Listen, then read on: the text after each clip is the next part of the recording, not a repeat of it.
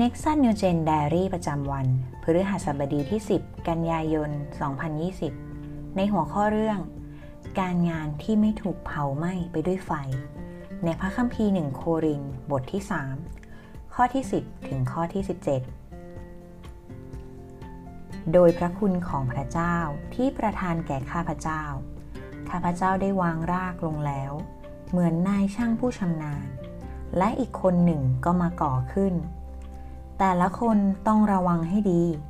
ว่าเขาจะก่อขึ้นอย่างไร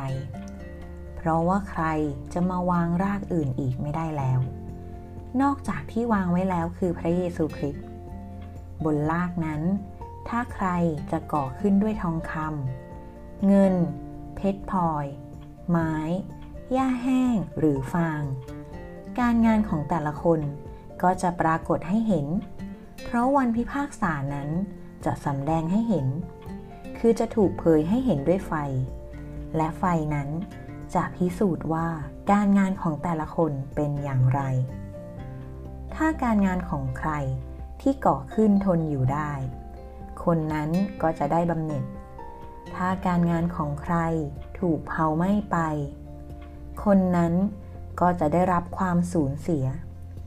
ส่วนตัวเขาเองจะรอด แต่เหมือนดั่งรอดจากไฟ ท่านทั้งหลาย รู้แล้วไม่ใช่หรือว่า พวกท่านเป็นวิหารของพระเจ้า และพระวิญญาณของพระเจ้าสถิตอยู่ในพวกท่าน ถ้าใครทำลายวิหารของพระเจ้า พระเจ้า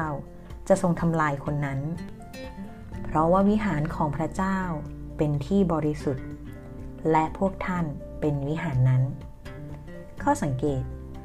อะไรคือรากฐานและอาคารที่ก่อร่างบนนั้นตามที่เปาโลกล่าว ในข้อที่ 11 ถึงข้อที่ 13 กอไก่ เนื้อหาว่า เพราะว่าใครจะมาวางร่างอื่นอีกไม่ได้แล้ว นอกจากที่วางไว้แล้วคือพระเยซูคริสต์บนรากนั้น ถ้าใครจะก่อขึ้นด้วยทองคำเงิน เพชรพลอย ไม้หญ้าแห้ง หรือฟาง การงานของแต่ละคนก็จะปรากฏให้เห็น ข้อสังเกตในข้อถัดไป ตามที่เปาโลกล่าวไว้ การพิพากษามนุษย์แต่ละคนคืออะไร และมนุษย์จะได้รับรางวัล หรือประสบความสูญเสียเมื่อใด ในข้อที่ 13 ขอไข่ถึงข้อที่ 15 เนื้อหาว่า เพราะวันพิพากษานั้นจะสำแดงให้เห็น คือจะถูกเผยให้เห็นด้วยไฟ และไฟนั้นจะพิสูจน์ว่าการงานของแต่ละคนเป็นอย่างไร ถ้าการงานของใครที่ก่อขึ้นทนอยู่ได้ คนนั้นก็จะได้บำเหน็จ ถ้าการงานของใครถูกเผาไหม้ไป คนนั้นก็จะได้รับความสูญเสีย ส่วนตัวเขาเองจะรอด แต่เหมือนดั่งรอดจากไฟ การตีความ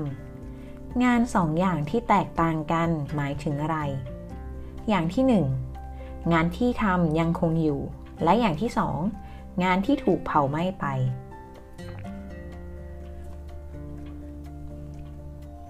การไตร่ตรอง คุณตระหนักในเรื่องใด จากความจริงที่ว่า การงานของคนทุกคนจะถูกเปิดเผยในวันแห่งการพิพากษา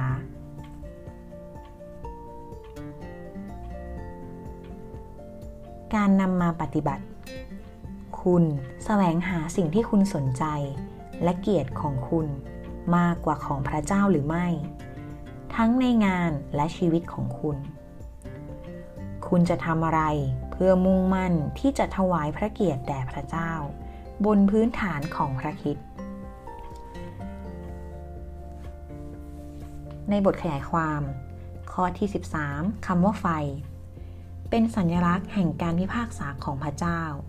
ผู้ทรงทดสอบแรงจูงใจและแก่นแท้ของงานของมนุษย์ พระเจ้าทรงเผางานที่ทำด้วยท่าทีที่ให้ตัวเองเป็นศูนย์กลาง และวิธีการของมนุษย์ ให้ไม่ไปเสีย ในข้อที่ 14 ถึงข้อที่ 15 คำว่า การงานของใคร แต่เหมือนดั่งรอดจากไฟ หมายความว่า คนที่ทำหน้าที่ของเขา ในฐานะผู้ประกาศอย่างเหมาะสม จะได้รับการยอมรับสำหรับการมีส่วนร่วมในคิดจักรของพระเจ้า ในขณะที่การงานของคนที่ไม่ได้ทำจะต้องถูกเผาไหม้ไปเสีย และคำว่ารอดดังไฟ หมายความว่า คนนั้นเกือบจะไม่รอดแล้วจ้า เปาโล เน้นว่า ท่านวางรากฐานของพระเยซูคริสต์ในการสร้างชาวโคริน โดยเปรียบเทียบตัวท่านเองเป็นนายช่างผู้ชำนาญในข้อที่ 10 นะคะ คนอื่นๆ ยังคงสร้างบนพื้นฐานที่ท่านได้วางไว้ และเนื้อหาสำคัญของงานของพวกเขา ก็จะถูกเปิดเผยตามวัสดุที่พวกเขาใช้ในข้อที่ 12 ถึงข้อที่ 13 วัสดุก็ได้แก่ทองคำเงิน เพชรพลอย ไม้ ยาแห้ง หรือฟาง ทองคำเงินและอัญมณีล้ำค่า ที่ยังคงทนในไฟได้ หมายถึง การงานคิดจักรที่เป็นหนึ่งเดียวกันกับพระวิญญาณ และถวายพระเกียรติแด่พระเจ้า และในทางตรงกันข้าม ไม้ยาแห้ง หรือฟาง ที่ถูกเผาไหม้ด้วยไฟ หมายถึง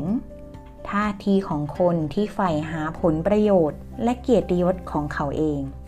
แน่นอน คนที่ใช้วัสดุที่ก่อสร้าง ที่ติดไฟได้ง่าย จะได้รับการช่วยให้รอด แต่งานของเขาจะถูกไฟไหม้ และเขาก็ต้องสูญเสียมันไปในข้อที่ 15 ดังนั้นนะคะ ผู้เชื่อทุกคนไม่ควรใส่ใจว่างานของเขาจะประสบความสำเร็จ และมีชื่อเสียงมากเพียงใด ในทุกสิ่งที่คุณทำคุณควรสร้างวิหารของพระเจ้า ที่ซึ่งพระวิญญาณสถิตอยู่ในข้อที่ 16ทำงานเพื่อความเป็นอันหนึ่งเดียวกันกับพระวิญญาณ และเติบโตเป็นวิหารอันบริสุทธิ์ของพระเจ้านะคะ ซึ่งสิ่งเหล่านี้ก็จะถวายพระเกียรติแด่พระองค์ในทุกๆวัน ให้เราร่วมใจกันอธิษฐานร่วมกัน พระเจ้า